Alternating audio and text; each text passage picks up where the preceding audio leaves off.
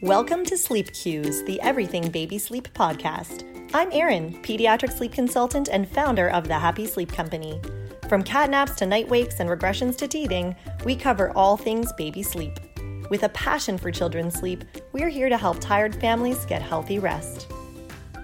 Everyone, welcome back to the podcast. It is Q&A Tuesday today, but I think maybe I should have named this one Toddler Tuesday because a lot of questions over the past week or so about toddlers and preschoolers. So I chose the top 5 questions of the week that were about those age groups just so we could sort of lump them into a bit of a theme this week for those of you who might be struggling with a little bit of a toddler sleep regression or the those preschooler antics of getting out of their bed constantly, or those of you who aren't there yet but know you might be soon, and this might be helpful for you. So let's go through those. Starting, I, I organized them youngest to oldest, and the first one was about an 18 month old. My child is going through the 18 month sleep regression. What do I do? So I always joke that if I wanted to, I could probably, if I wanted to choose just one word, I could probably answer every question as it relates to infant and toddler sleep with one word, and it's consistency. If we could only pick just one word that would help with everything related to infant and toddler sleep consistency. And the 18 month sleep regression or that toddler sleep regression is no different. The tough part is knowing what to be consistent about. But what you really want to do is be consistent about the things that have always worked for your child when your child is 18 months, 20 months, 24 months, and they're going through what is often referred to as the 18 month sleep regression or the toddler sleep regression, they are going through a lot of changes. Your child is growing up a little bit. They are learning about control and independence. And it's really important that we be consistent with their normal bedtime routines and habits. So we help them understand that even though they are changing, sleep time isn't changing and our love for them isn't changing and us being them for, there for them isn't changing but the way we handle sleep is staying the same too so that's what we really want to do is be consistent with what you've always done often when we're dealing with an 18 month sleep regression we're seeing children yell out when they haven't yelled out before after bedtime. You had previously maybe an infant who was a good sleeper and would go to sleep easily. You would just put them in their crib and walk away and they drift off. And now you have an 18 month old who is yelling out for you to come back because they want one more kiss. They want one more hug. They want one more book. They want one more sip of water and parents of 18 month olds, or especially when we're getting into that two year old point where they're much more vocal, you know what I'm talking about, these very common stall tactics. So, what we want to do is make sure that we as parents feel very confident that we have met all of our child's needs before we place them in their bed for bedtime. And then we can be confident in consistently telling them it's time for bed and we've done all the things that need to be done and we're not doing other things. It's time for sleep now. That's how we as parents can feel confident in our responses to those constant demands and requests after bedtime. So, don't make a whole bunch of changes to your bedtime routine all of a sudden to respond to this toddler sleep regression. You know, do your normal bedtime routine. Even consider introducing a bedtime routine chart if you think your child is old enough to understand something like that. And illustrate all of the steps of their bedtime routine on that chart and have a little check mark or a sticker each night as you get through each element of the routine. So when the routine is done, you and your child can both see that it's finished and we're not doing other things and then respond to your child in whatever way you have in the past whenever there's been a little bit of a blip in sleep. If you know that you've met all your child's needs and the only thing left that they need is good, healthy sleep, then really try to avoid giving in to all those demands after the lights go out. So one more sip of water, one more book, one more song, that kind of thing Make sure all of that is done as part of the bedtime routine when the lights are on and help your child to understand that once the lights are out, nothing is happening other than sleep. Be there for them, but be boring and pretty business-like when you go back in to help them understand that part of our bedtime routine is over and now it's time for sleep. Over and over, consistency, that's what's going to help and get you through that 18 month sleep regression. The next question was about a 22 month old who is suddenly only sleeping 75 to 90 minutes for naps. Help was the was the comment in my DM box. So 75 to 90 minutes. I mean, an hour and a half uh, nap for a 22 month old is not huge. 75 minutes, even less. So, and that child is not even two years old yet. So they still need quite a bit of daytime sleep. I love to see a 22 month old get two to even three hours of sleep in the day for their nap. So that is a fairly short nap. I wouldn't stress too much about it if it's working for your child. And by working, I mean if your child will sleep for 90 minutes in the day, but then sleep 12 hours at night, is that the end of the world? Probably not. And most families are going to be just fine with that. But if your 22 month old is only sleeping 75 to 90 minutes for their nap and then having difficult nights, it may be because their nap is not quite long enough. So we want to explore the reasons the child is suddenly only having short naps. Now, if this child was two and a half, three years old and all of a sudden starting to have shorter naps, I would say that's pretty normal because he's getting to an age where he's getting ready to drop his nap altogether. But when a child is not even two years old yet and suddenly having shorter naps, there may be something else going on. Part of it may be that toddler sleep regression that we just talked about. So just waking up in a light stage of sleep and deciding, I am done with this nap. I am not going back to sleep, even though I'm still tired, and then yelling out. So you may want to give your child a little extra time after their nap to see if they will go back to sleep if they've only had a short nap rather than just running straight in the room the moment they make a peep to see if maybe they'll go back to sleep and get that extra rest and get out of the habit of just yelling out the moment they wake up in a light stage of sleep partway through their nap. So that's something to consider. You also want to consider if your child is perhaps getting a little bit overtired. Overtiredness will often cause short naps. And then because the child is having short naps, it becomes a cycle. So you might want to consider an earlier bedtime for this child, depending on what time the child is going to bed. If a 22 month old is suddenly having only an hour 15, hour and a half nap, if they're going to bed around 7:30, 8 o'clock at night, I would probably consider making that bedtime earlier. The child is probably building up a little bit of a sleep debt and getting overtired. And if we can make up for that and get some extra sleep at night, we may also see longer naps. I know that might sound counterintuitive, but this goes back to the age old saying that you hear all of us sleep consultants say all the time and you read in books, and it is sleep begets sleep. So the better rested your child is at night, generally the better they're going to rest in the day and vice versa.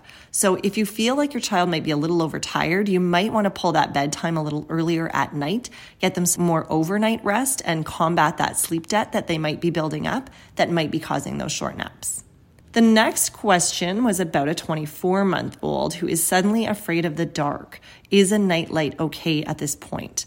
And I'm guessing the reason this person asked this question is because they're a follower of us on Instagram, and I constantly talk about having a super, super, super dark room for infants for sleep no distractions, totally dark, blackout blinds, blackout curtains, even covering up little lights on things like your sound machine and your video monitor to make sure that it's totally dark and there are no distractions for your infant.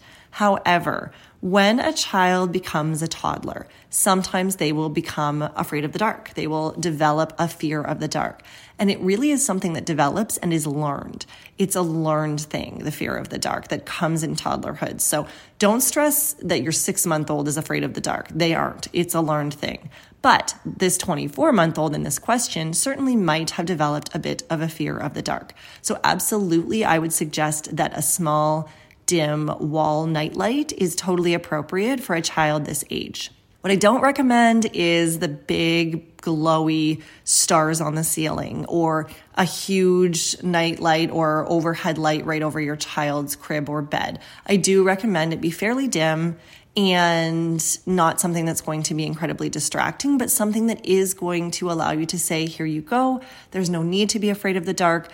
There's some light in your room now, so we don't need to worry about that. So we alleviate some of those concerns. So, absolutely, a small, dim wall night light is fine for a toddler.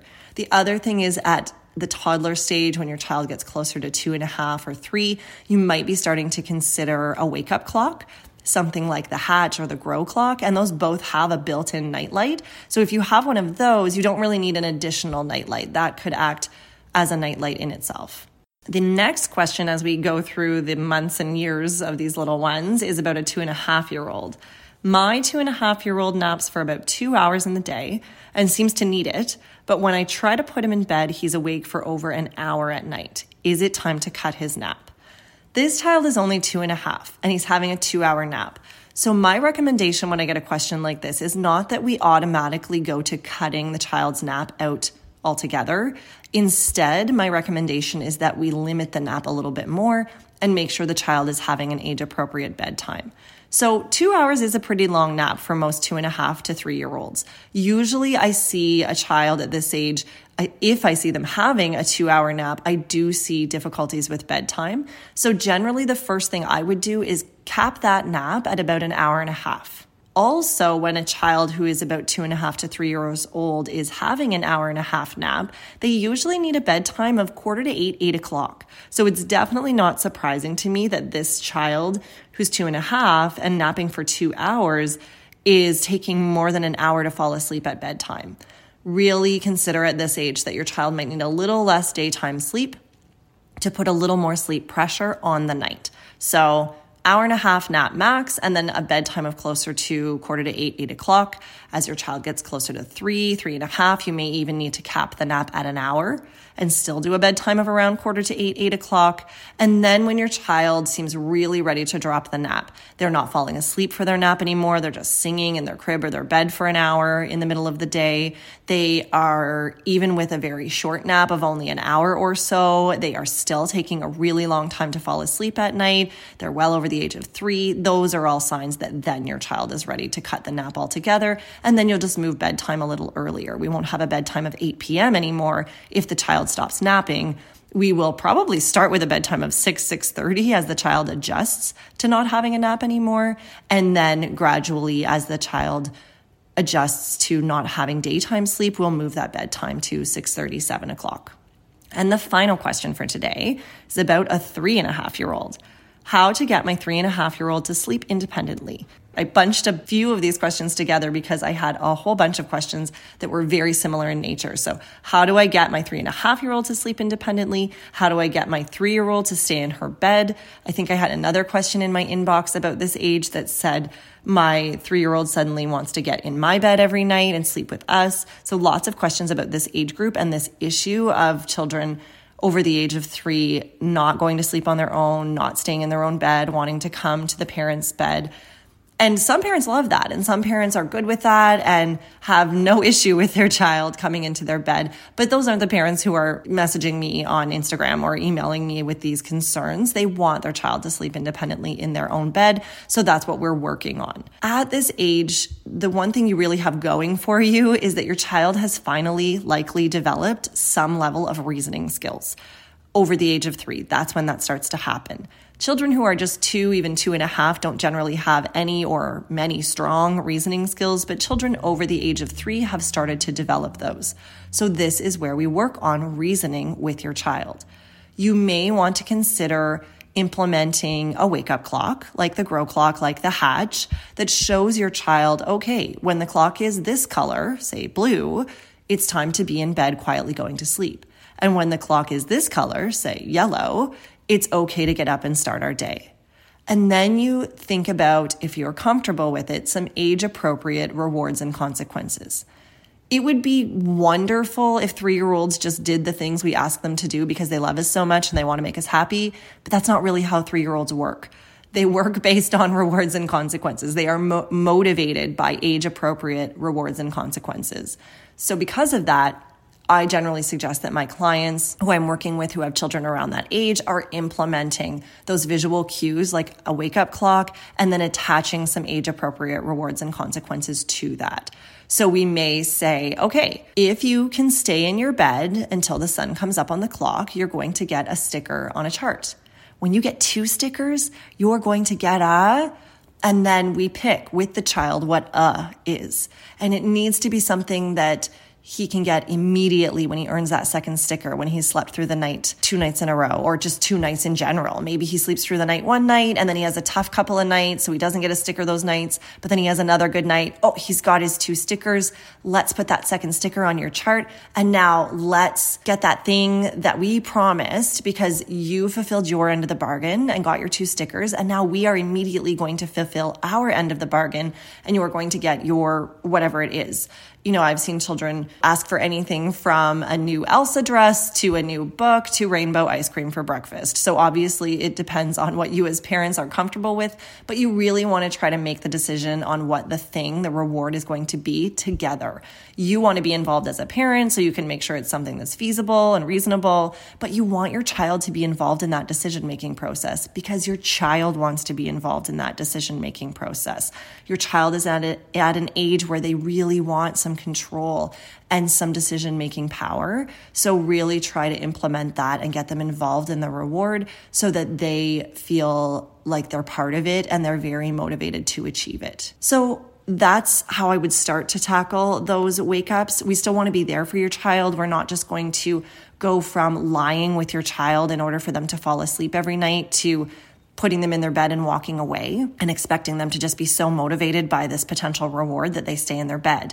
They also really want to be near you. If your child's sort of sleep crutch at three years of age is lying in bed with a parent until they fall asleep, it's going to be a very big change for them for you to not do that anymore. So you may want to consider a strategy where you don't lie with them anymore, but you sit next to their bed for a little bit before they fall asleep. So you're still there for them, but they're understanding that things are starting to change and they are going to be expected to go to sleep more independently. And then maybe you gradually move a little further away from their bed over the course of a few nights and then a little further away until your child really has started to get the concept of falling asleep without you in their bed and they are also motivated by these rewards that you've put in place.